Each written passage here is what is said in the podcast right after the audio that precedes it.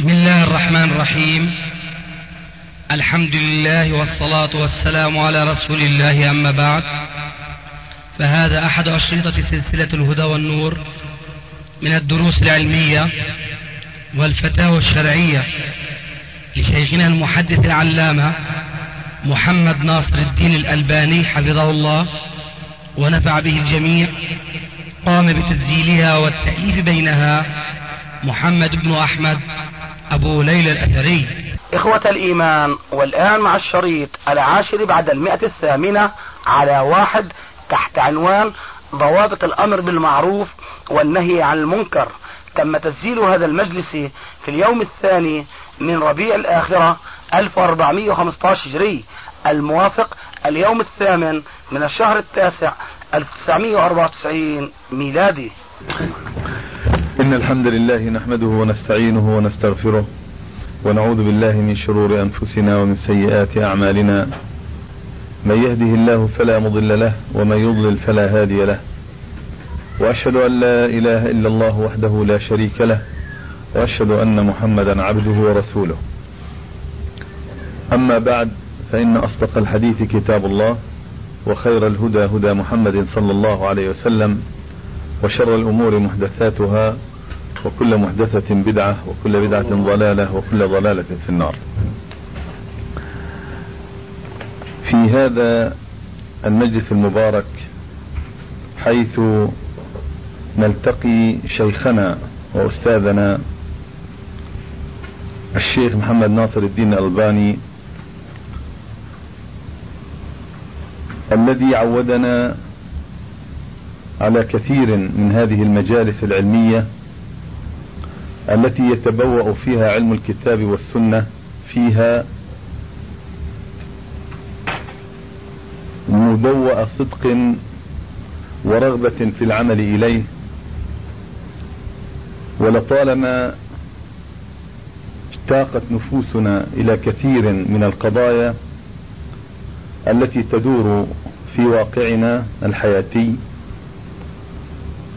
ونتأملها فيما مضى في غابر القرون تسعى بدبيبها حاثة نفسها أن تصل هذا الحاضر الذي نعيشه بها على ما كان فيها من فساد وضلال وتؤز الأحداث في حاضرنا إلى أن تمشي بأرجل قوية إلى المستقبل لعلها تجد أيضا أناسا يحتضنونها كما احتضنها في هذا الحاضر أناس كثيرون وكما كان لها في الماضي أنصار كثيرون.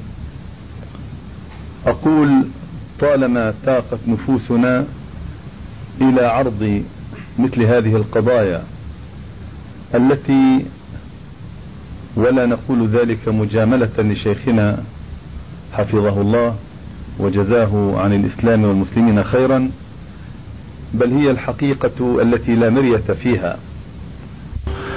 فإنه وحده الذي يستطيع أن يجيب على هذه الحوادث التي تقع في حاضرنا سواء ما كان منها متعلقا بشؤون الاقتصاد أم بشؤون التربية والتعليم أم بالشؤون العامة الأخرى التي تهم المسلمين بعامة. ونحن إذ نحمد الله تعالى على وجوده بيننا لنحمده سبحانه وتعالى مرة أخرى أنه يمكننا بين الفينة والفينة أن نأخذ عنه ما قدر الله له وما أفاء عليه من هذا العلم الذي انتشر في أخطار الأرض كلها. لذلك ونحن الآن ومن غد وبعد غد ولا ندري إلى أي مدى تبقى هذه الأحداث متتابعة وهذه القضايا يأخذ بعضها برقاب بعض والناس حائرون من حولها فمن قائل سوف تنتهي بذاتها والزمن كفيل بإزالتها ومن قائل إن التغيير لا بد له من يد مغيرة قوية قادرة على التغيير. ومن قائل إننا بالصبر والمصابرة وأخذ الأمور بالحكمة واللين وتوجيه الناس الوجهة الصحيحة الصائبة بالحق والهدى والعدل إن هذا كفيل بتغيير هذه الحوادث وإزالتها ولو طال الزمن ولو بذل الجهد الكثير. ومن هذه القضايا والحوادث نستطيع أن نقول إننا والحمد لله رب العالمين ومن فضله الذي امتن به علينا أننا والحمد لله قد نجونا منها وذلك بنأينا عنها بعلم أفاد أفدناه من الكتاب والسنة على يد شيخنا جزاه الله عنا. ولا أريد هنا أن أقدم للسامعين الشيخ ناصر الدين الألباني فهو غني عن التعريف ولعل التعريف بالمعرف لا ينبغي أن يكون لما أعلم من نفسي أنني لا أغلو في الشيخ بأي وصف وصفته يعرف مني أنني أصدقه فيما أقوله فيه ويعرف الناس مني ذلك. ولكنني أقول إن القضايا الكبيرة العظيمة تحتاج إلى رجل كبير عظيم ولا أحسب إلا أن شيخنا هو ذلك الذي يجب أن يقول قولة فصل في أي قضية من هذه القضايا. وفي أي أمر من الأمور وفي أي حادثة من الحوادث.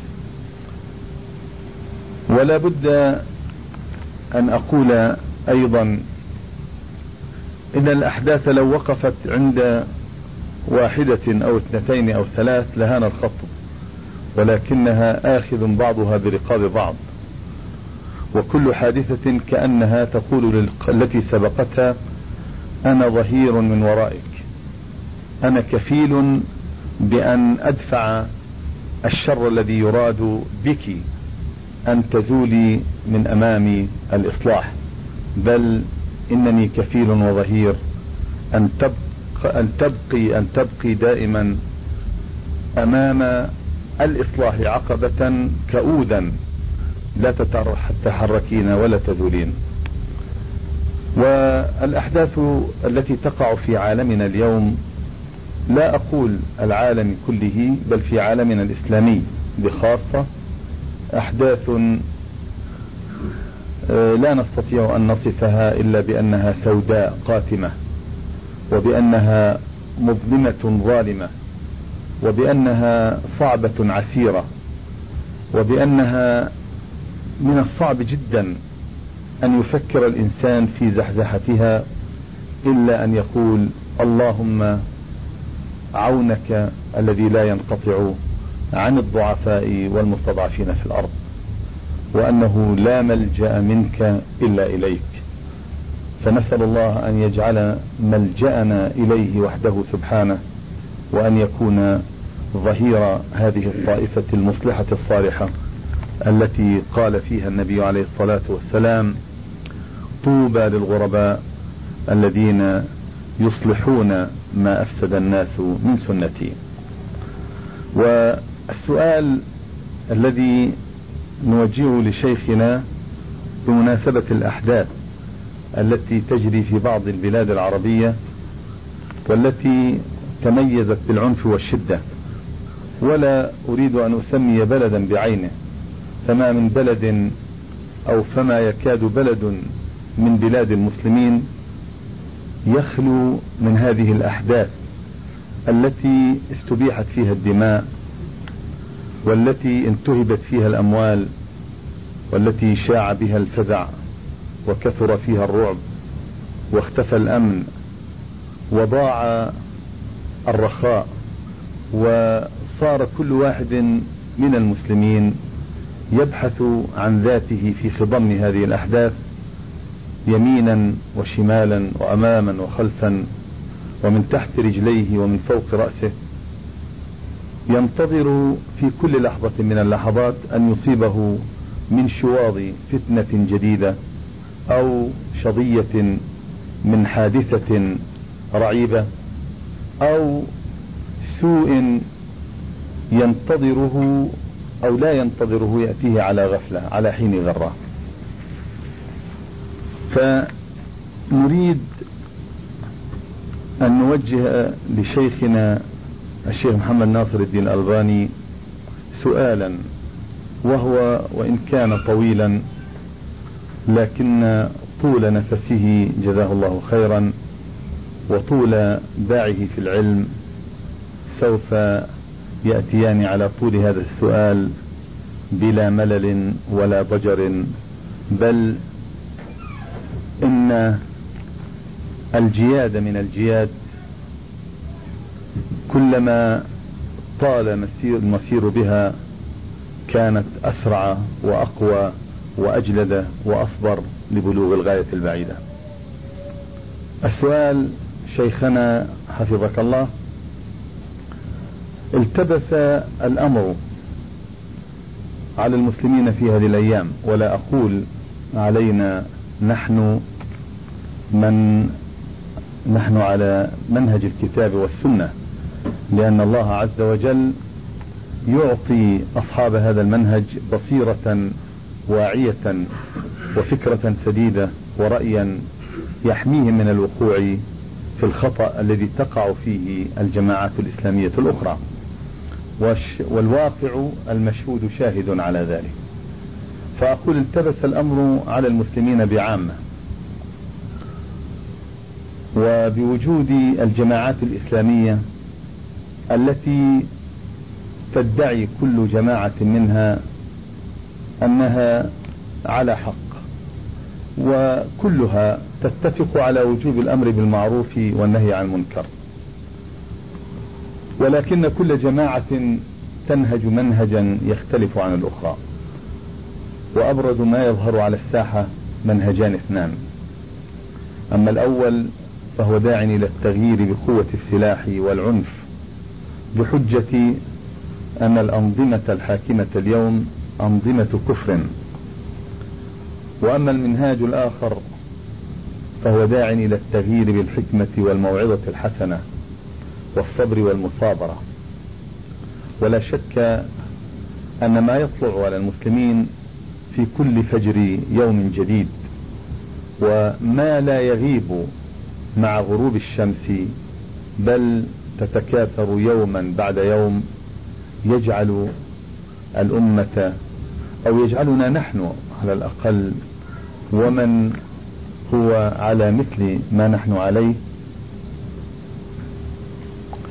يفكر تفكيرا يقرب أحيانا ويبعد أحيانا أخرى. إلى أين يمكن أن تصل الأمة وهي على مثل هذا الحال. فقد فسد تفكيرها تفكيرها العلمي وتفكيرها الاقتصادي وتفكيرها السياسي وتفكيرها العسكري. ولا أدل على ذلك من هذه الفرقة الضاربة فينا بين ظهرانينا. فكل فريق من المسلمين يعادي الفريق الآخر وكل حزب ينشد الخير لنفسه ويحجبه عن الآخرين. وأصبح لكل بلد من بلاد المسلمين تفكير يختلف عن تفكير البلد الآخر وله نظام يسوده يختلف في شكله ومضمونه. عن شكل النظام الآخر وتفكيره ومضمونه. فأين الطريق؟ وأين نحن الآن؟ وكيف نحدد الاتجاه الذي نسلكه إزاء هذه الفتن المتكاثرة والتي يظهر منها بين الآونة والأخرى بعض المظاهر أو الظواهر التي تنبئ عن حقيقة لا تستطيع العقول أن تتصور ما يمكن لو تحركت هذه الحقائق لا قدر الله وتفجرت على أرض المسلمين فماذا سيحدث؟ يحدث في بلاد المسلمين الاقتتال بالسلاح ويحدث في بلاد المسلمين الاحتراب بالعلم باسم العلم وباسم الفقه.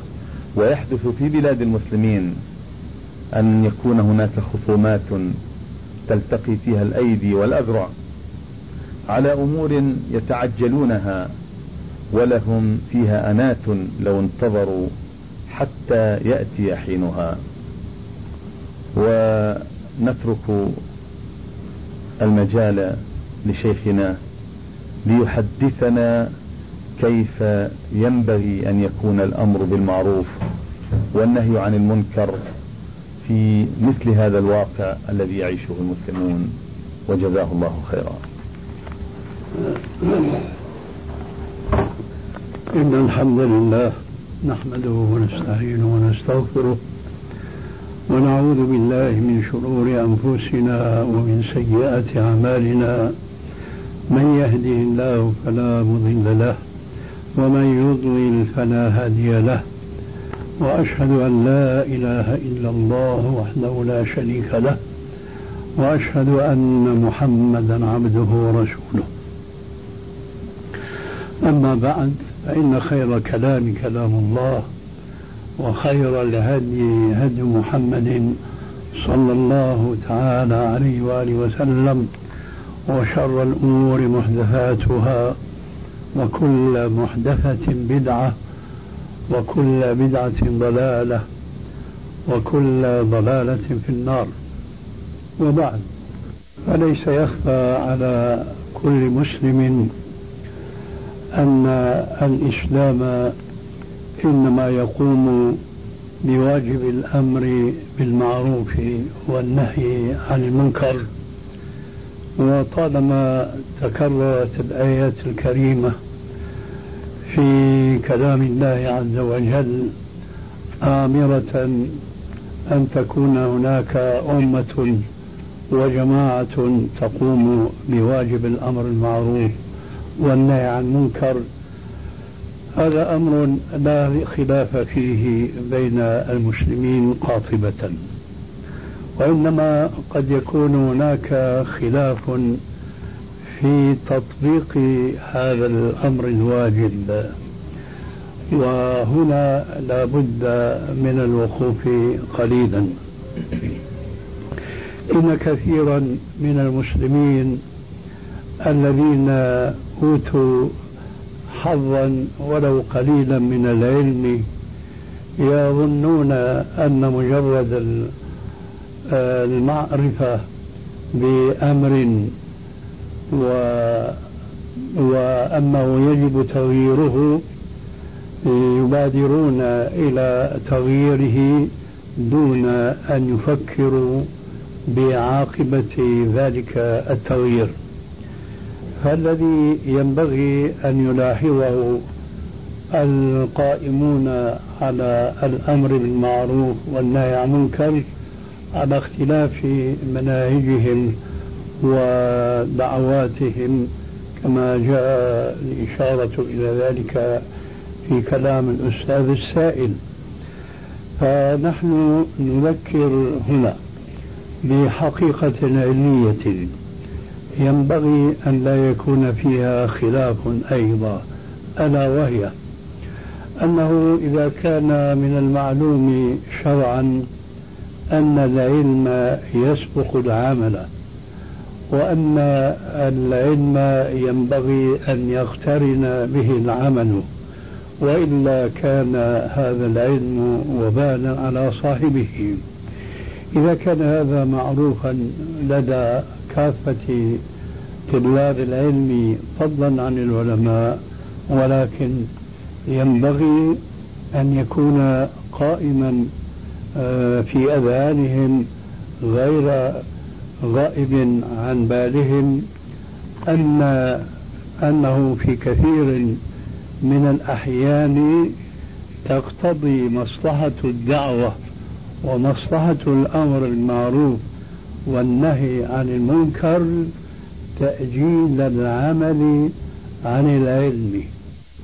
تقتضي مصلحة الأمر بالمعروف والنهي عن المنكر تأجيل قرن العمل بالعلم وإن كان الأصل كما ذكرت آنفا أن يتبع العلم العمل. لكن هذا ليس قاعدة مضطردة.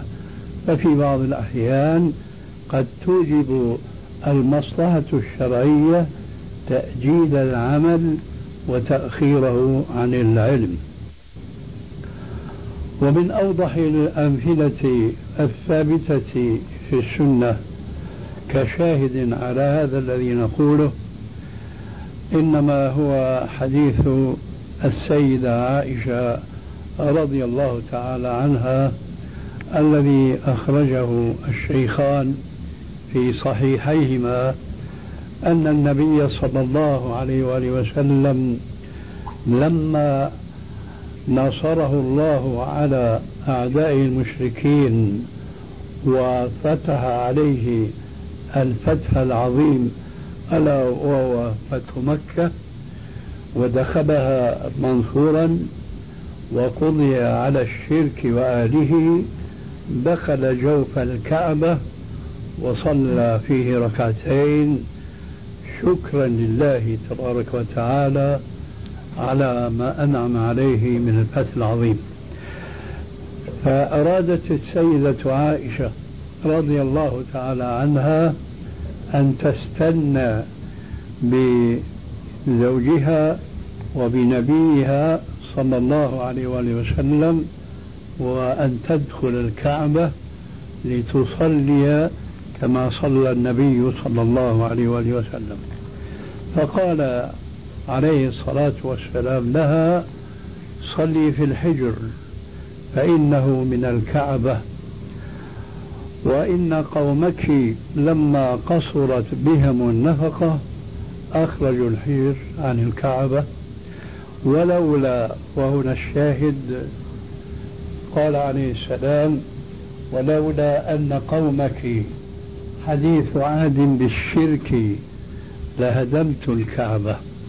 ولبنيتها على أساس إبراهيم عليه الصلاة والسلام ولجعلت لها بابين مع الأرض بابا يدخلون منه وبابا يخرجون منه.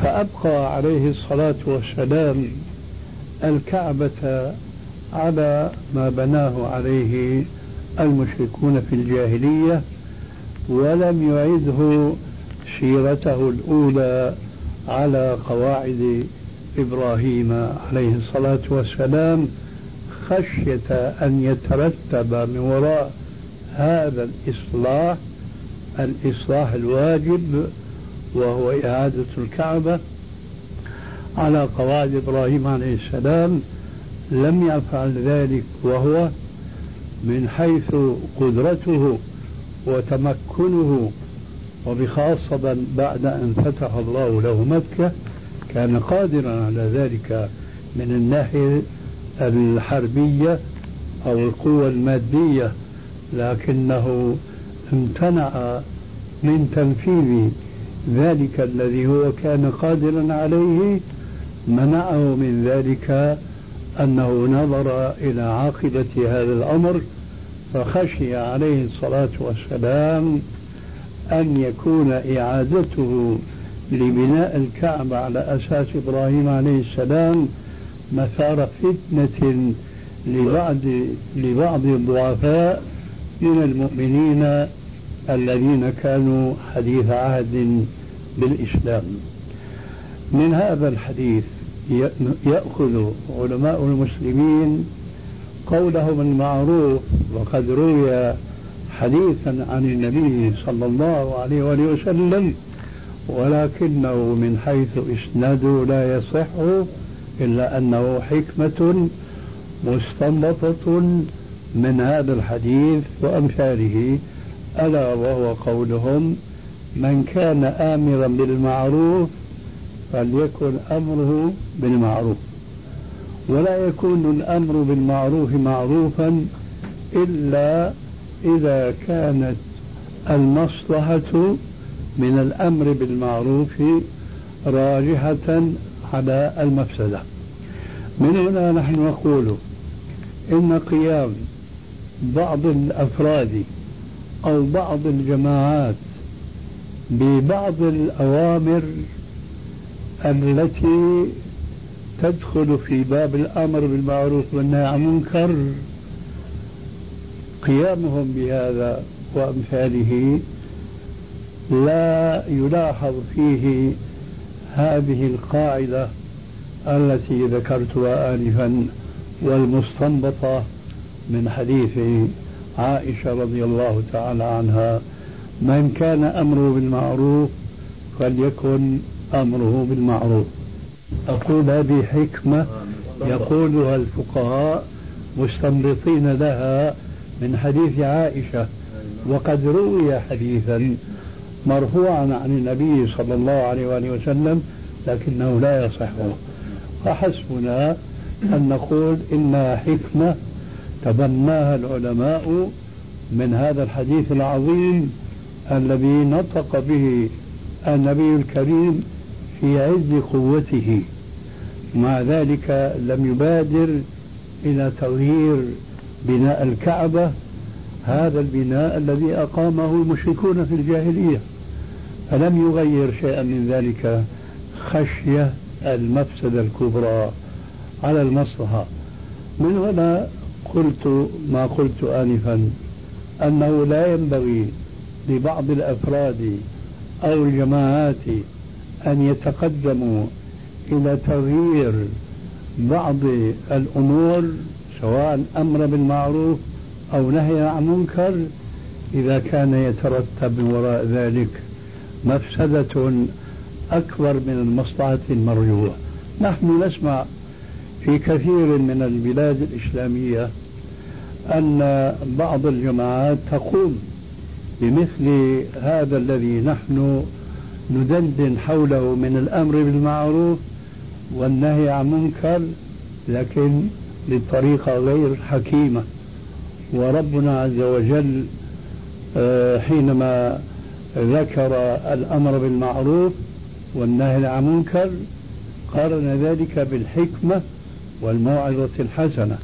فنرى أن كثيرا من الشباب أو الجماعات الإسلامية حين يقومون بمثل هذا التغيير تكون مفاسد التغيير أكثر من الصلاح الذي يرجونه من وراء ذلك الأمر المعروف والنهي المنكر وما نريد أن نذكر مثلا البلاد الإسلامية كلها اليوم تعيش في غمرة الإعراض عن هذه الحكمة. من أجل هذا نحن ندندن دائما وأبدا وننصح الجماعة الإسلامية في كل بلد أن يستنوا بسنة النبي صلى الله عليه وآله وسلم في الإصلاح حيث أنه عليه الصلاة والسلام لم يبدأ الدعوة إلى الإسلام وإلى الإيمان والتوحيد بالقوة وإنما باللسان والحجة والبينة. من أجل ذلك قال تعالى ادع إلى سبيل ربك بالحكمة والموعظة الحسنة وجادلهم بالتي أحسن. رسولنا صلوات الله وسلامه عليه الذي بدأ الدعوة هكذا حينما قوي ساعده واشتد عوده قال أمرت أن أقاتل الناس حتى يشهدوا أن لا إله إلا الله وأني رسول الله فإذا قالوها فقد عصموا مني دماءهم وأموالهم إلا بحقها وحسابهم على الله. فإذا القوة استعمالها لها وقتها. أما الدعوة بالحكمة والموعظة الحسنة فهي مستمرة قائمة في كل مكان وفي كل زمان. لهذا نحن آه ننكر بشدة استعمال بعض الجماعات أو الأفراد القوة ولما تقم قائمة الدعوة في أي بلد إسلامي في الحدود التي أمر الله بها وهي أن تكون هناك حكومة رشيدة هي التي تقوم بواجب الأمر بالمعروف والنهي عن المنكر ولا تكون الحكومة هكذا في اعتقادنا جازمين بما نقول إلا إذا كان أمرها كما قال ربنا تبارك وتعالى وأمرهم شورى بينهم ولا يكون الشورى إلا باستشارة أهل العلم والرأي في كل علم وبخاصة ما كان متعلقا من العلوم بالأحكام الشرعية. فهذا المجلس من مجلس الشورى هو الذي يتبنى متى يكون الأمر بالمعروف والنهي عن منكر الأمر بالمعروف والنهي عن منكر الذي أراده الله عز وجل وليس الفرد الذي لا يتمكن بطبيعة الضعف البشري أن يحيط علما بواقع الأمة أو الجماعة التي يريد هو أن يقوم فيها بالأمر بالمعروف والنهي عن المنكر. ولذلك فما نسمعه ما بين آونة وأخرى من قيام بعض الناس بالتكسير أو بالتحطيم لبعض الأمور المنكرة شرعا وهم بعد لما يؤسسوا لهذه الدعوة أسسها ولما يضعوا لها قواعدها فهؤلاء في اعتقادي يصدق عليهم الحكمة التي تكلم بها بعضهم ألا وهي من استعجل الشيء قبل أوانه ابتلي بحرمانه. ونحن نقرأ بهذه المناسبة أقوالا لبعض أئمة السنة والفقه. هناك بلا شك من الأمور المستنكرة شرعا اليوم انتشار آلات المعازف والطلب. قال كثير من علماء المسلمين القدامى وأخص بالذكر منهم إمام السنة أحمد بن حنبل قال أنه ينبغي تكسيرها وقيد ذلك إذا استطاع ذلك ولم يترتب وراء ذلك مفسدة. على هذه القاعدة ينبغي أن ينطلق المسلمون في وقت قيام دولتهم. في وقت قيام دولتهم المسلمة لأن هذه الدولة هي التي ستسمح بنظامها وبمنهجها لأهل العلم وأهل الأمر بالمعروف عن المنكر أن يغيروا كل ما ينبغي تغييره أما أن يقوم فرد أو أفراد أو جماعة أو جماعات بالتغيير والحاكم المسيطر الذي يملك التغيير بالقوة ثم لا يفعل فما نرى هذا من الحكمة أن نستعلي على هؤلاء لأن السلطة والقوة عليهم والمفسدة تكون أكبر وأعظم جدا من هذه المصلحة التي يبتغيها هذا الذي يغير الأمر على وفق الشريعة لكنه قد استعجل الأمر كما قلنا وحين ذاك يبتلى بخلاف ما قد رمى إليه. خلاصة القول في هذا المجال هو الأصل أولا الآية المذكورة.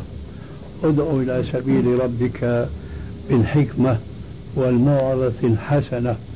ولا شك أن من أوتي الحكمة فقد أوتي خيرا كثيرا. ثم الحديث حديث عائشة رضي الله تعالى عنها الذي بين لنا أنه لا يجب تغيير كل منكر أو تحقيق كل معروف إلا إذا لم يخشى من وراء ذلك مفسدة كبرى. هذا ما يحضرني جوابا عن هذا السؤال. ونسأل الله عز وجل أن يلهم المسلمين حكاما ومحكومين أن يلتزموا كتاب الله وسنة رسول الله صلى الله عليه وآله وسلم وأن يعودوا إلى ما كان عليه السلف الصالح من الأمر بالمعروف والنهي عن منكر بالتي هي أحسن. جزاك الله خيرا وأحسن إليك شيخنا. آه هناك آه برزت آه استفسارات وأسئلة في من من أثناء الكلام الذي فتح الله به عليكم جوابا عن ذلك السؤال. بعض الناس ربما يتذرعون بالقاعدة القائلة أنه لا يجوز تأخير البيان عن وقت الحاجة. فإذا كان البيان قولا فلا بد أن يكون عملا. وإذا الأمر كذلك فإنه لا يجوز للمسلم الذي يرى المنكر أن يسكت عنه ولو كان عاجزا عن إزالته لأنه يؤجر على البيان بيان وجه الحق في هذا المنكر وإن أصابه ما أصابه من الشر والضر. فماذا في الجواب عن ذلك؟ أن النبي صلى الله عليه وسلم حينما أمر المسلمين أن يأمروا بالمعروف فقد جعل الأمر على ثلاثة مراتب. ذلك قوله عليه الصلاة والسلام الذي رواه الإمام مسلم في صحيحه من حديث أبي سعيد الخدري رضي الله تعالى عنه قال قال رسول الله صلى الله عليه وآله وسلم ما رأى منكم منكرا فليغيره بيده فإن لم يستطع فبلسانه فإن لم يستطع فبقلبه وذلك أضعف الإيمان. هذا الحديث في الواقع له علاقة بالشخص الآمر من جهة وبالمجتمع الذي هو يحياه من جهة أخرى. أما علاقة الحديث بالشخص الآمر ذلك لأن الآمرين بالمعروف والناهين عن المنكر يختلفون اختلافا شديدا من حيث قوة إيمانهم. فمنهم القوي الذي لا تأخذ في الله لومة لائم فهو يغير المنكر ولو ترتب وراء ذلك هلاك نفسه. وعلى هذا جاء الحديث آه، ألا وهو قوله عليه السلام أفضل الجهاد كلمة حق عند إمام جائر لكن والأمر مشاهد ومعروف في كل التاريخ الإسلامي سواء الذي جاء به محمد عليه السلام أو ما كان عليه الأنبياء والرسل الكرام من قبل فالناس في ذلك متفاوتون أشد التفاوت. طبيعة الإنسان تختلف من ضعف وقوة ولذلك الشارع الحكيم الذي أوحى إلى نبيه الكريم بمثل هذا الحديث لاحظ تفاوت الناس في إيمانهم فجعل المرتبة العليا في الأمر بالمعروف هو التغيير بيده من رأى منكم منكرا فليغير بيده فإن لم يستطع نزل منزلة أخرى وهي التغيير بلسانه وبكلامه وقد يصل الضعف بإنسان ما أنه لا يستطيع أن يغير لا بيده ولا بلسانه. حين ذاك فأقل درجات التغيير هو أن يغير بقلبه وأن يقول بلسان حاله وقد يقول ذلك بلسان قاله اللهم إن هذا منكر لا نرضى به. هذا فيما يتعلق بالشخص وقد يتعلق بالمجتمع. كما شرحت آنفا إنسان قوي وليس هناك أقوى أحد بعد رسول الله صلى الله عليه وآله وسلم. وكما ألمحت بل صرحت آنفا بأن النبي صلى الله عليه وآله وسلم حينما فتح الله عز وجل على يديه مكة المكرمة. كان في منتهى القوة من حيث أنه يتمكن من التغيير. لكنه لاحظ أن المجتمع الذي هو فيه لا يساعده أن المجتمع الذي هو فيه عليه السلام لا يساعده على تغيير المنكر. إذا قوله عليه السلام من رأى منكم منكرا فليغيره بيده. هذه المراتب لا تتعلق فقط بالشخص كما قلنا آنفا بل أحيانا تتعلق بالمجتمع. ولو كان الشخص قويا في المرتبة العليا من الأمر المعروف وهو التغيير باليد. ذلك كان هو رسول الله صلى الله عليه وآله وسلم حينما فتح مكة لكنه ما غير. هل كان ذلك عجزا منه؟ حاشاه ولكنه رأى أن التغيير باليد هنا قد يسبب فتنة ومفسدة كبرى. لذلك اكتفى بالتغيير باللسان حيث أشار إلا أن هذه الكعبة ينبغي أن يعاد بنيانها على قواعد إبراهيم عليه السلام لولا أن القوم هم حديث عهد بالشرك لذلك بارك الله فيكم أنا أقول بأن هؤلاء الذين يقولون بأن المسلم مأمور بالتغيير هذا كلام صحيح في الجملة وليس صحيحا في التفصيل. التفصيل هو كما ذكرت آنفا. تارة يتعلق بالشخص وقد يكون عاجزا لا يستطيع هو بإمكانه من حيث المجتمع بإمكانه أن يغير لكنه ضعيف فيكتفي بالتغيير باللسان. لكنه أشد ضعفا من ذلك فيكتفي بالتغيير بالقلب وهذا أدنى درجات الإيمان كما جاء ذلك مصرحا. في بعض الأحاديث الصحيحة ومن هذا الحديث آه، نفسه وليس وراء ذلك ذرة من إيمان أو كما قال عليه الصلاة والسلام. لعلي أجبت عن هذا السؤال إن شاء الله. آه جزاك الله خيرا.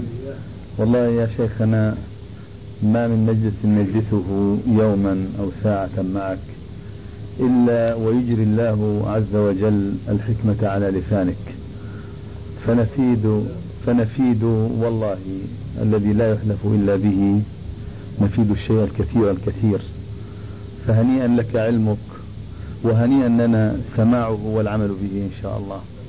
لقد والله وضعت قاعدة ما التفت إليها في ظني عالم من قبلك. فجزاك الله خيرا. آه شيخنا آه من آه من الأمور التي لفتت لا أقول نظري وإنما سمعي وأنت تتحدث قلت يقول علماء المسلمين. هذه الكلمة ذكرتني بأمرين. أما الأمر الأول فتعظيمك العلماء وتقديرك إياهم وحرصك على الإفادة منهم منهم والاعتراف بفضلهم وقدرهم في حياتهم وبعد مماتهم. هذه الأولى. أما الثانية فما يقوله أولئك المفترون الهالكون. وأنت تتحدث قلت يقول علماء المسلمين. هذه الكلمة ذكرتني بأمرين. أما الأمر الأول فتعظيمك العلماء وتقديرك إياهم. وحرصك على الإفادة منهم منهم والاعتراف بفضلهم وقدرهم في حياتهم وبعد مماتهم. هذه الأولى. أما الثانية فما يقوله أولئك المفترون الهالكون عندما يذكرون الشيخ ناصر وهو شوكة في حلوق الكثيرين من أعداء هذه الأمة غير المنصفين أما أعداء هذه الأمة المنصفون فإنك لست شوكة في حلوقهم. إنما أنت إنما أنت قلم يجري على قراطيسهم اعترافا بفضل علمك عليهم. فجزاك الله خيرا وبارك الله فيك. شيخنا أيضا هناك مسألة ذكرت في الحديث الذي أوردتموه وهو حديث إعادة آه قول الرسول صلى الله عليه وسلم لو أن قومك حديث وعد لأعدت البيت على قواعد إبراهيم عليه السلام. ثم لما أمرها أن تصلي في الحجر. السؤال الحقيقة الذي أريد أن أسأله ولربما يكون معلوما الجواب عند الكثيرين ولكن نريد شيئا من البيان والتفصيل. هذا السؤال هو كأنما يلمح أو الحديث يكاد يصرح بأن القواعد كأنما كانت متوارثة جيلا عن جيل منذ زمن إبراهيم عليه السلام. هذا الشطر الأول من السؤال. وأما الشطر الثاني فكأني ألمح أيضا من الحديث أن بناء البيت الذي بناه أو أقام قواعده إبراهيم وإسماعيل عليهم السلام كأنما كان تحديد قواعده وحيا من الوحي. فنريد شيئا من البيان والتفصيل حول هذا السؤال ذي الشطرين بارك الله فيكم أما بالنسبة لكون القواعد التي كان كانت الكعبة قد بنيت عليها من إبراهيم عليه السلام أنها كانت معروفة فهو كذلك. وكان قد ألقي في نفسي وأنا أتحدث عن حديث عائشة هذا أن أستطرد قليلا لنتحدث بأن الكعبة قد بنيت فيما بعد على قواعد إبراهيم عليه السلام لكني خشيت من أن يكون هذا الاستطراد غير مناسب بالنسبة للجواب صرفت النظر عنه. والآن أقول إن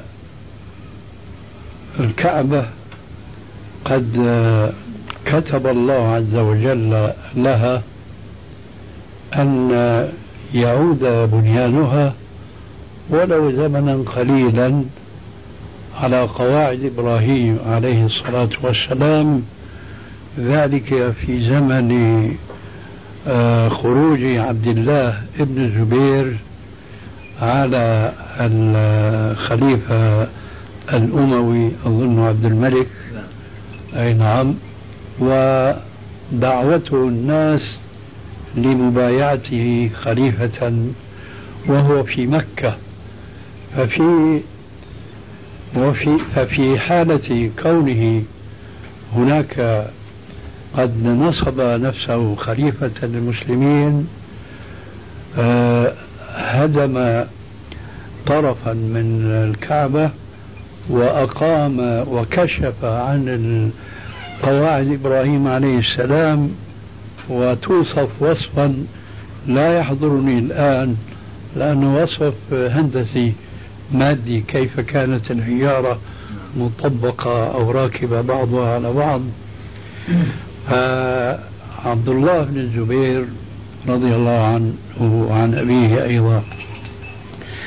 قد أعاد بناء الكعبة على أساس إبراهيم عليه السلام وذلك لأنه كان قد تلقى الأمر عن السيدة عائشة رضي الله تعالى عنها. وأنتم تعلمون أن عبد الله بن الزبير هو آه، يكون ابن أخت السيدة عائشة أسماء رضي الله تعالى عنها. ولكن مع الأسف الشديد تدخلت السياسة والأحقاد التي كانت تجري يومئذ بين بعض الحكام حينما قدر الله عز وجل لحكمة أرادها أن يقتل عبد الله بن الزبير رضي الله تعالى عنه وأن يستقر الأمر والخلافة لعبد الملك بن مروان فأمر بهدم الكعبة التي جددها عبد الله بن الزبير وإعادتها إلى ما كانت عليه في زمن الجاهلية بل في زمن الرسول عليه السلام الذي تمنى أن يعيدها على أساس إبراهيم. لكنه خشي من الفتنة فأقر البنيان الجاهلي للكعبة كما كان. فعبد الملك بن مروان أعاد الكعبة إلى ما كانت عليه في العهد الأول. ثم من المؤسف أنه ندم وليت أنه يعني ما فعل ما يندم عليه. حيث روى الإمام مسلم في صحيحه أنه كان هناك مجلس بين يدي عبد الملك بن مروان فجرى موضوع الكعبة وما فعله عبد الله بن الزبير من إعادتها على قواعد إبراهيم عليه السلام. وبطبيعة الحال أنكر ذلك عبد الملك على عبد الله بن الزبير فكان أحد الحاضرين ممن سمع الحديث عن ما أذكر الآن الواسطة إنما هو غير عبد الله بن الزبير عن السيدة عائشة رضي الله تعالى عنها أنها هي التي حدثت عبد الله بن الزبير بقواعد إبراهيم عليه السلام وأن عبد الله بن الزبير ما فعل إلا ما تلقاه عن الرسول عليه السلام من طريق خالته عائشة. هنا ندم عبد الملك وقال لو علمت ذلك من قبل لما فعلت ما فعلت. لذلك فالأسس هذه القواعد معروفة. معروفة. أما بقي أظن الشطر شيخنا آه، تعقيبا على يعني ما جرى آه، بين عبد الملك بن مروان و الحارث. بن عبد الله. الحقيقة على قرب العهد الذي كان بينهم وبين زمن النبوة. لم يكن هناك فارق بعيد في الزمن كلهم في القرن الأول. ولكن مع هذا يتبين لنا أن معرفة الروايات والسنن والآثار معرفة المتأخرين عن المتقدمين على القرب والبعد سواء يعني أقصد في النسيان والترك. فمنهم من ينسى ومنهم من يترك ما يعرف ومنهم من لم يعرف أصلا. فإذا أقول القرب والبعد آه سواء في هذا الأمر وأعني بذلك أن معرفة أو أن العلم يعتمد على معرفة الآثار والسنن التي ثبتت نسبتها إلى رسول الله صلى الله عليه وسلم. فتصور عبد الملك بن مروان عندما أنكر على نفسه فيما بعد حيث قال لو كنت أعلم ما أعلم لتركته وما تحمل.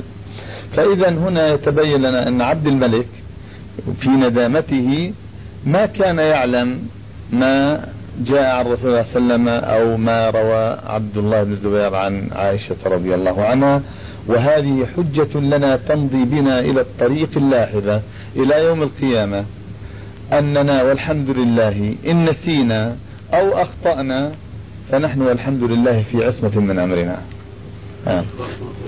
هذه واحدة آه. آه. إيه نعم لا أقول في عصمة من أمرنا يعني نحمي أنفسنا بهذه القاعدة نحن نتكلم عن العهد الأول. ومع ذلك العهد الأول ما أنكر أحد عن أحد وإنما اعترف عبد الملك أخيرا بأن الأمر كان عليه لا له. آه الأمر الثاني شيخنا آه إنه استقرار البدعة سبحان الله سبحان الله العظيم. استقرار البدعة ودوام وطول دوامها في الناس يجعلها سنة ماضية كما هو معروف. ولذلك عبد الملك بن مروان لو تريث أودع الناس على الأقل أن يعني ينظروا في الأمر أو دعا لو أنه مثلا أفشى في الناس سؤالا وقال من منكم يعلم أن عبد عبد الله عبد عبد الله بن الزبير كان على حق فيما فعل فربما كان أجابه الكثيرون غير حتى الحارث بن عبد الله لذلك أقول إن طول مكث الناس على البدعة يجعلهم يتسرعون أيضا في تغيير السنة وإزالتها وهذا الذي كان وغفر الله لعبد الملك بن مروان وغفر الله لعبد الله ابن الزبير وألحقنا إن شاء الله بالصالحين دائما. شيخنا آه ذكرتم كلمة الإمام أحمد أنه كان يرى آه تكسير آلات المعازف والطرب وغير ذلك ولكن على الا تحدث مفسده. الإمام أحمد بن حنبل رحمه الله وهو الصابر المحتسب الذي أحيا سنة رسول الله صلى الله عليه وسلم بصبره على الأذى وقصته في خلق القرآن قصة لا تنسى على الدهر. هذا الرجل القوي يضع هذه القاعدة بنفسه أيضا ويتحدث عنها. فما بالك بنا في هذه الأيام التي لا يقوى الواحد منا في كثير من الأحيان على أن يصبر أمام فتنة صغيرة وصغيرة جدا. آه، فرحم الله الإمام أحمد بن أي نعم. آمين. كان في أوج قوته عندما قال حديث ثم ثانيا شيخنا لفت نظري في آه، نظرتكم أو في هذه القاعدة التي ظهر أظهرتموها جلية جديدة أنه لا بد أن يعني الفرد الواحد إذا أراد أن ينكر أن ينكر المنكر ويجد في نفسه القوة لا يجوز له استعمال هذه القوة إلا بعد أن ينظر في واقع أمر الجماعة. هذه واحدة. أما الثانية وهي المهمة أننا لو استقرأنا تاريخ الإسلام من أوله إلى آخره لوجدنا الذين وقفوا هذا الموقف الذي يدل عليه حديث النبي صلى الله عليه وسلم سيد الشهداء حمزة ورجل قام إلى إمام جائر فأمره ونهى فقتله هذا قلة قليلة. يعني مع بالقياس إلى جماهير الأمة. أقل من القليل جدا. ولذلك عندما نستشهد مثلا بسعيد سعيد بن جبير أو بفلان وفلان من هؤلاء الذين مضوا على في هذا التاريخ الحقيقة نحن نذكر الإمام أحمد رحمه الله أول من نذكر نذكر الإمام أحمد. ومع ذلك قال هذه الكلمة العظيمة التي يحذر كأنما يحذر الأمة فيها من الوقوع في هذه الأخطاء التي نسمعها كثيرا في مثل في هذه الأيام. شيخنا بقي هناك جزء من السؤال أيضا أرجو وإن كان الجواب عنه تكرر أو وقع فيما سبق في كثير من المجالس العلمية التي شهدناها معكم أو عندكم بارك الله فيهم. آه نحن ذكرنا آه منهجين اثنين في عند هؤلاء عند الجماعات الإسلامية. آه منهجين كل منهم أو كل واحد منهما يقول صاحبه ويدعي بأنه هو صاحب الحق في هذا وأنه لا يتغير من من الأمر شيء إلا إذا طبق المنهج الذي يعتقده.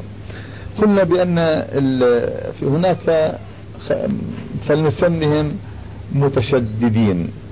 نقول الذين يقولون بوجوب التغيير بالقوة مهما كانت النتائج. ولا دل على ذلك مما وقع في بعض بلاد المسلمين الآن من إقدام آه، بعض الشباب المتحمسين. ولا ندري ما وراء ذلك أيضا. من إقدامهم على إزالة بعض القبور التي آه، القديمة آه، التي يدعي الناس بأنها قبور صالحين أو كذا والله أعلم ما قدموا. أقصد البناء نعم. ولست أقصد نفس القبور نعم. وإنما أقصد البناء الذي شيد على القبور. في بعض بلاد المسلمين أقدموا على إزالتها بالقوة ولا شك أنه نتج عن ذلك مفسدة عظيمة من إهدار الدم واستباحة الأنفس إلى غير ذلك. من المفاسد العظيمة. فنتيجة التشدد التي وقع فيها هؤلاء قادت أمثال هؤلاء إلى وقوع آه، إلى أن يقعوا في مثل هذه المخاطر العظيمة والآثار الرهيبة التي أودت بأرواح بعض الناس. الفريق الثاني الذي يقول أو أصحاب المنهج الثاني يقولون لا بد من التدرج في العمل الإصلاحي. البدء بتفقيه الناس وتعليمهم والبدء بتصويب العقيدة وتصفيتها وتربية الأجيال تربية إسلامية على وفق الأحكام الشرعية والفروع الدينية التي نزل بها الوحي الأمين على قلب الرسول صلى الله عليه وسلم. فنحن نريد أيضا كلمة فاصلة في هذا آه الأمر حتى يتبين وجه الحق. لا أقول لنا مرة أخرى وإنما لغيرنا. فنحن والحمد لله نعرف وجه الحق فيها ولكن بيانا وتوضيحا لمن يجهل هذا الأمر. وجزاكم الله خيرا. ما أظن عندي آه، شيء زيادة على ما تقدم إلا أن كثيرا ممن يدعون الإصلاح ويتفقون معنا على أنه لا ينبغي الاستعجال بالأمر وبالتغيير للمنكر بالقوة وبالشدة. لا أعتقد أن كثيرا من هؤلاء الذين يدعون الإصلاح بالتي أحسن هم يسلكون طريق الإصلاح. لأنكم تعلمون والحمد لله أن سلوك طريق الإصلاح يتطلب علما.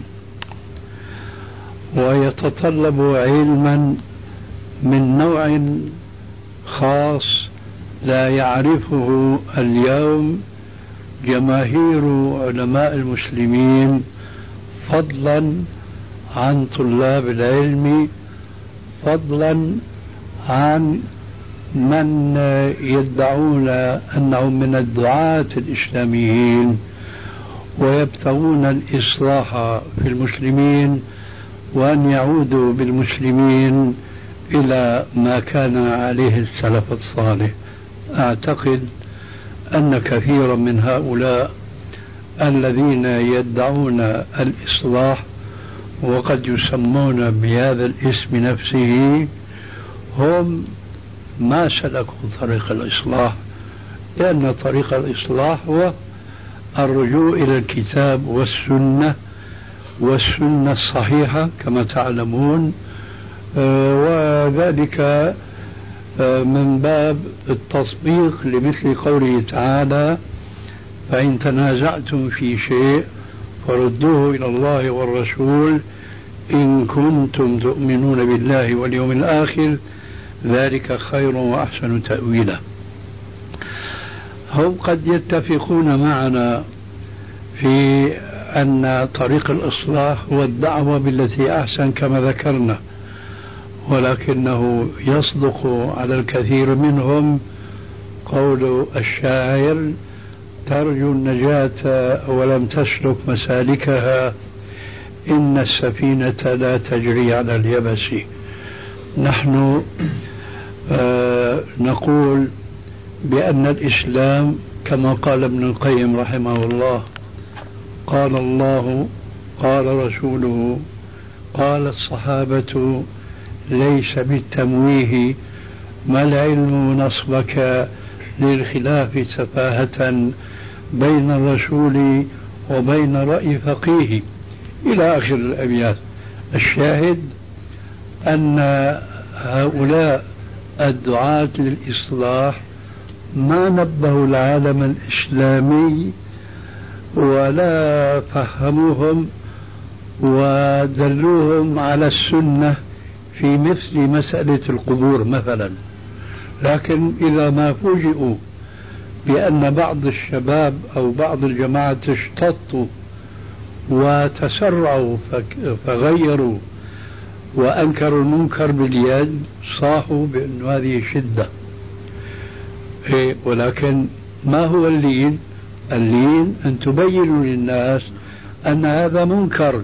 فإذا ما أنكر هذا المنكر ولو بالشدة هان الأمر لأن الناس يكونون على بينة وعلى ذكر من أن هذا التغيير ليس هو من باب عدم الاحترام الأموات ومن باب الاستهانة بالأموات خاصة إذا كانوا من من الصالحين أو الأولياء. وقد يكون هناك قبور بعض الأنبياء كما يقال في بعض البلاد إلى آخره. حينما يكون الشعب قد هيئ لتقبل هذا التغيير ولو كان بشدة سابقة لأوانها يكون وقت هذا التغيير خفيفا جدا لكن هم لا يسعون لتنبيه الناس وإيقاظهم وتبيين السنة التي غفل جماهير الناس عنها فيدعمنهم في غفلة هم ساهون. فإذا ما اشتط بعضهم لتغيير هذا المنكر وهو منكر فعلا لكن بالقوة بشدة اشتد عليهم الأمر مضاعفا. أولا من الناحية العلمية لأنه ما عندهم علم أنه هذا منكر ينبغي تغييره وثانيا أنه هذا التغيير فعلا آه، اقترن معه الشدة. ولذلك أنا أقول لإخواننا من باب أن نذكر به أنفسنا أن يا إخواننا دعوتنا هي في حقيقة أمرها هي ثقيلة على الناس خاصة أولئك الناس الذين أشرت إليهم اعتادوا على البدع وعلى إهمال السنن. ولذلك فحينما ندعو الناس الذين ماتت السنن بين ظهرانيهم وأحينا أحيت البدع من بينهم دعوتنا تكون ثقيلة عليهم لأنها حق إنا سنلقي عليك قولا ثقيلا. فيكفيهم ثقلا ثقل طبيعة الدعوة. فلا ينبغي بنا أو لنا أن نقرن إلى هذه الدعوة التي هي حق والحق ثقيل على النفوس. آه، ثقلا آخر هو غير مشروع وهو الشدة في إنكار المنكر في غير محله. إنكار منكر أقول في غير محله. وإلا ما أريد أن أقول أن الشدة ليست مشروعة دائما وأبدا. لا إنما هو كما قلنا في الحكمة وما يؤتى الحكمة فقد أوتي خيرا كثيرا. ما هي الحكمة؟ يقول العلماء أن تضع الشيء محل محله أو في محله. هذه هي الحكمة. فإذا كان المكان في الأمر المعروف والنهي عن المنكر يتطلب لينا فهي الحكمة. وإذا كان الأمر المعروف أو نهي عن منكر يتطلب شدة فاستعمال اللين في محل الشدة هنا هي ضد الحكمة. فالذي أريد أن أقوله أننا ندعو إلى الإسلام بالحكمة والموعظة الحسنة مع البيان ومع النصر للمسلمين وننكر استعمال الشدة في غير محلها لكن الطوائف الأخرى أو الجماعات الأخرى لا يهتمون بإعادة المسلمين إلى ما كان عليه المسلمون الأولون من حيث أنهم يفهمون الإسلام إسلاما مصفى. هكذا ينبغي أن تكون دعوتنا.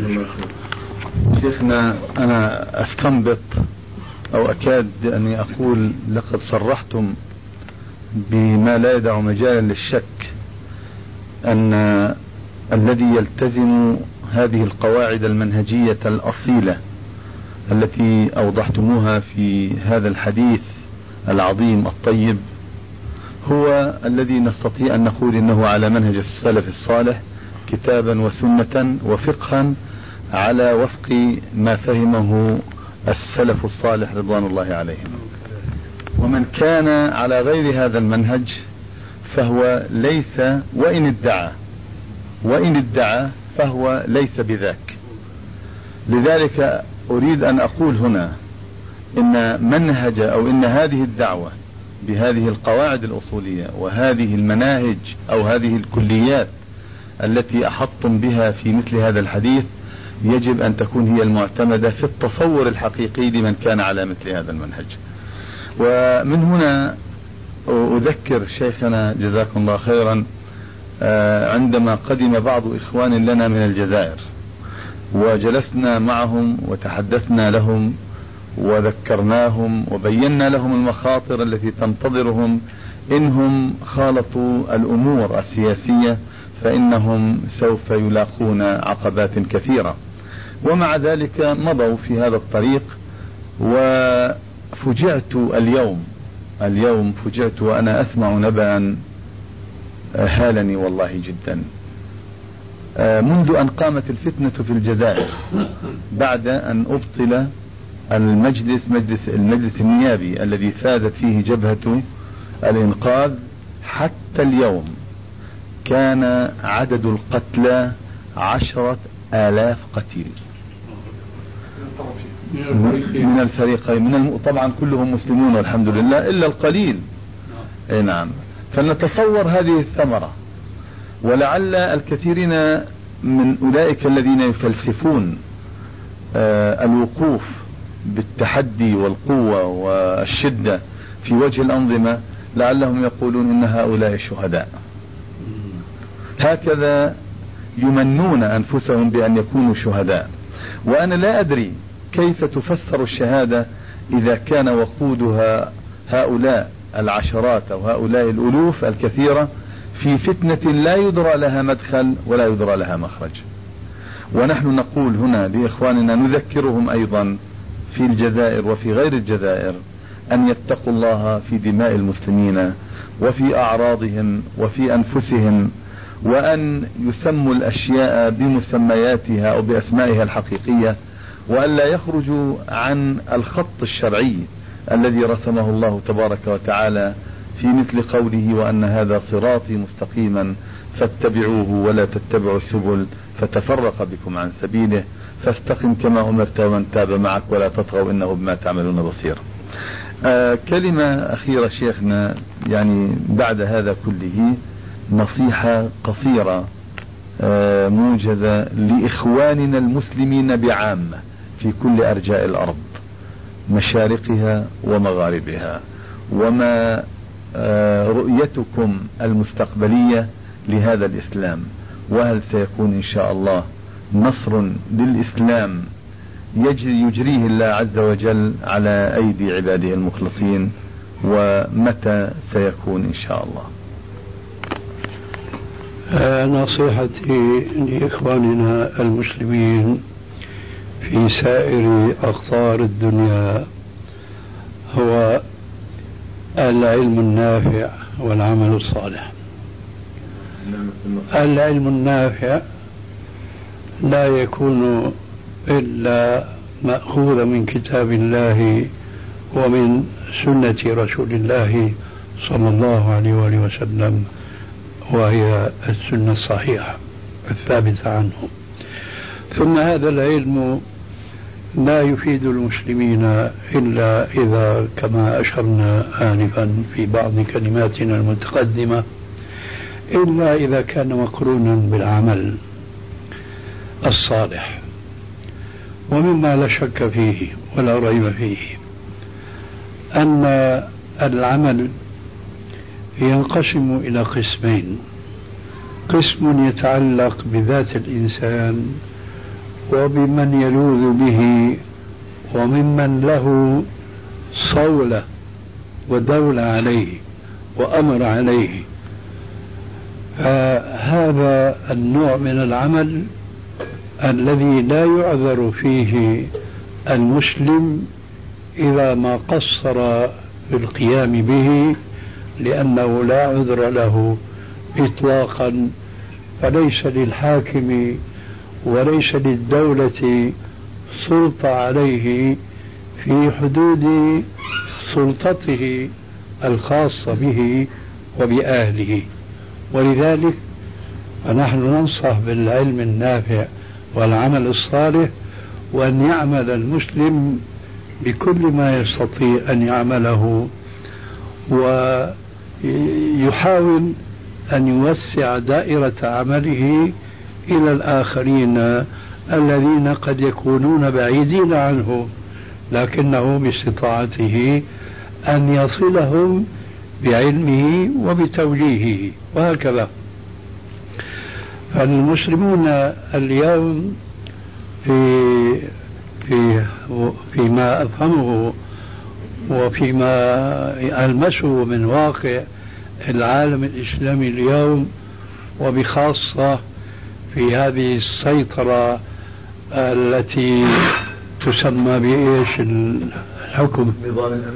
الأمن العالمي الجديد في اعتقادي أن أن الآية المعروفة الآن وقتها ومحلها ألا وهي قوله تبارك وتعالى يا أيها الذين آمنوا عليكم أنفسكم لا يضركم من ضل إذا اهتديتم. ما نفكر نحن الآن تفكيرا عمليا مباشرا لتغيير حكم الحكام. إنما نفكر بتغيير عملي مباشر لحكمنا نحن على أنفسنا وعلى أهالينا. ولا شك ولا ريب ابدا أن المسلمين حينما يلتزمون هذا الخط فسيكون من آثار ذلك قيام المجتمع الإسلامي. وهنا أنا أعجب من أناس يفكرون بإقامة الدولة المسلمة دون أن يحققوا تلك الحكمة التي رويت عن بعض الدعاة الإسلاميين ولكن أتباع هذا الداعي خالفوه في تلك الحكمة التي تقول أقيموا دولة الإسلام في قلوبكم تقم لكم على أرضكم. فما لم يقم المسلمون دولة الإسلام في قلوبهم في بيوتهم في حكوماتهم الخاصة بهم والتي لا يتدخل فيها لا الحاكم الكافر المعلن كفره ولا الحاكم الفاسق المنحرف عن كثير من أحكام دينه. ليس لهذا ولا لذاك علاقة بحكم الإنسان على نفسه وعلى ذويه. يوم ينطلق المسلمون في تطبيق هذه الآية الكريمة يا أيها الذين آمنوا عليكم أنفسكم لا يضركم من ضل إذا اهتديتم. يكون المسلمون قد سلكوا وأخذوا برأس الصراط المستقيم وأن ذلك سيحقق لهم أولا المجتمع الإسلامي. وبالتالي على مثل هذا المجتمع ستقوم الدولة المسلمة. وأرجو أن يكون ذلك قريبا. وأنا على الرغم مما نرى مما يحمل الإنسان بطبيعته البشرية على التشاؤم فأنا غير متشائم. أنا متفائل جدا لأن طبيعة السنن الإلهية الكونية الطبيعية إذا صح هذا التعبير كما قيل اشتدي أزمة تنفرجي حتى إذا استيأس الرسل وظنوا أنهم قد كذبوا جاءهم نصرنا فنجي من نشاء.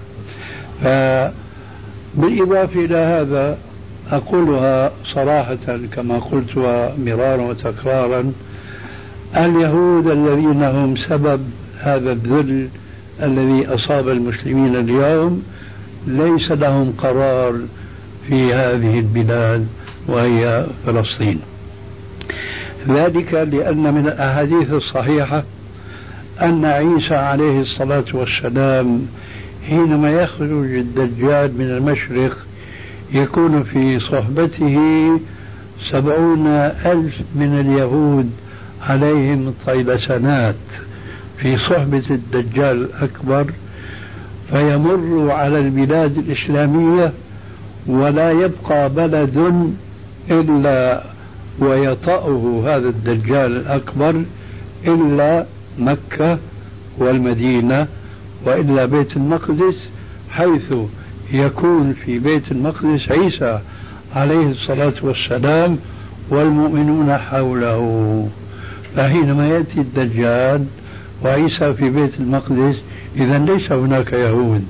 يهود في الخارج ولذلك سوف لا يبقى هؤلاء اليهود مهما تجبروا ومهما غلوا في اعتدادهم بقوتهم المادية فالله عز وجل من ورائهم محيط وسوف يأتي يوم عما قريب تتحقق تلك الأكذوبة التي كان يتستر من ورائها بعض الدعاة من العرب العلمانيين الذين يقولون نحن نريد أن نرمي اليهود في البحر.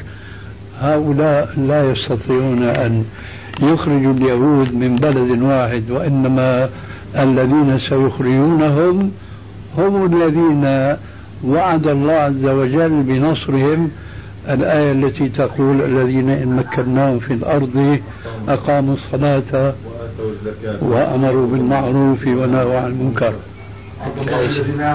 هذا هو فهؤلاء الذين يقومون بمثل هذه الأوامر الشرعية هم الذين سيطردون اليهود من فلسطين وسيلجؤون إلى الدجال الأكبر وهو الدجال الآخر ويأتون في صحبته لمحاصرة عيسى عليه السلام وهو في بيت المقدس فيخرج إلى الدجال ويقتله وتجري المعركة المنبأ بها في الحديث الصحيح في صحيح مسلم. هناك يتكلم الشجر والحجر إلا شجر الغرقد ويقول ورائي يا مسلم ورائي يهودي فاقتله. إذا هؤلاء المسلمون هم الذين سيحققون رمي اليهود في البحر أو على الأقل إخراجهم مما احتلوا من البلاد الإسلامية. لكني في نهاية هذه الكلمة ولعلها خاتمة هذا المجلس إن شاء الله. أذكر بالسنة الإلهية الكونية ألا وهي قوله تبارك وتعالى إن الله لا يغير ما بقوم حتى يغيروا ما بأنفسهم. لذلك أنا أقول مع الأسف الشديد المسلمون اليوم على وضعهم الحاضر ليس هؤلاء الذين يخرجون اليهود وإنما هو جيل لعله هذا الجيل الناشئ الذي يتحدث عنه بأنهم يعيشون الآن في صحوة لكن أنا في اعتقادي أنها في أول الصحوة لأنها صحوة فكرية علمية لما تقترن بعد معها صحوة تربوية أخلاقية. هؤلاء يمكن بعد زمن إن شاء الله لعله يكون لا يكون طويلا هم الذين سيضطرون اليهود إلى أن يخرجوا من بلاد المسلمين وأن يطاح بهم بعيدا وبعيدا جدا عن بلاد الإسلام. إذا علينا أن نذكر بهذه الآية الكريمة أنفسنا وغيرنا من إخواننا إن الله لا يغير ما بقوم حتى يغيروا ما بأنفسهم. إذا أنا مستبشر خيرا وعسى أن يكون قريبا. الحديث الدالة على ذلك كثيرة شيخنا. إن الله زوى لي الأرض. فرأيت ما زوي لي منها؟ رأيت مشارقها ومغاربها؟ وإن ملك أمتي سيبلغ ما زوي لي منها. أقول شيخنا جزاك الله خيرا وأحسن إليك. على هذا الذي فتح الله به عليكم وأجراه على لسانكم من الحق والعلم والبيان الواضح المستنير الذي نرجو الله تبارك وتعالى أن يكون سببا في هداية الكثيرين ورجوع الغاوين وردة المحبين إلى الحق لا إلى زيادة في الشر لا قدر الله. ونسأل الله تبارك وتعالى أن يمد في عمركم وأن يبارك في عملكم وأن يجزيكم عنا وعن المسلمين وعن الإسلام خير الجزاء وأن يجعلكم دائما طودا شامخا وعلما عاليا وطريقا آه، منيرا إلى الحق الواصل إلى رضوان الله. وأسأل الله أن يفيد المسلمين الذين يسمعون هذا الكلام وفي مشارق الأرض ومغاربها وأن يجمعنا على قدم المصطفى صلوات الله وسلامه عليه وأن يجعلنا هداة مهتدين وصلى الله وسلم وبارك على نبينا محمد وعلى آله وصحبه وسلم. وجزاكم الله خيرا شيخ. إخوة الإيمان يتبع هذا المجلس خطبة علمية تحت عنوان ضوابط الأمر بالمعروف والنهي عن المنكر ضمن تسجيلات سلسلة السلسبيل الشافي لشيخنا الفاضل محمد إبراهيم شقرة حفظه الله.